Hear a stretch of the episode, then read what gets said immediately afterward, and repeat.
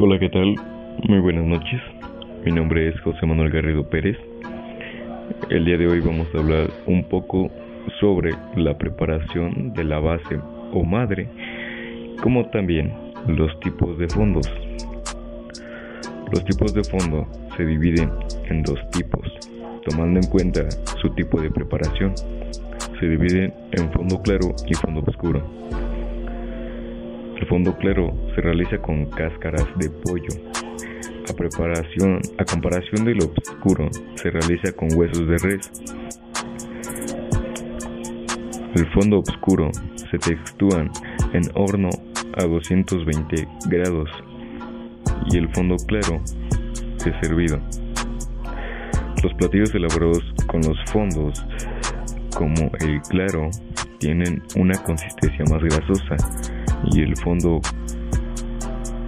oscuro tiende a llevar una consistencia más seca por los tipos de carnes usados en diferentes platillos.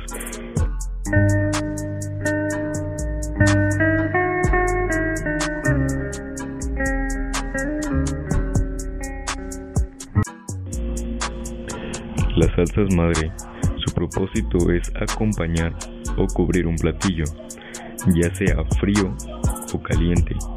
Un chef francés propuso cuatro tipos de salsa madre, las, cuales son bechamel, bolotti, española y podoromo. Y de estas se desprenden otras más, como holandesa y mayonesa.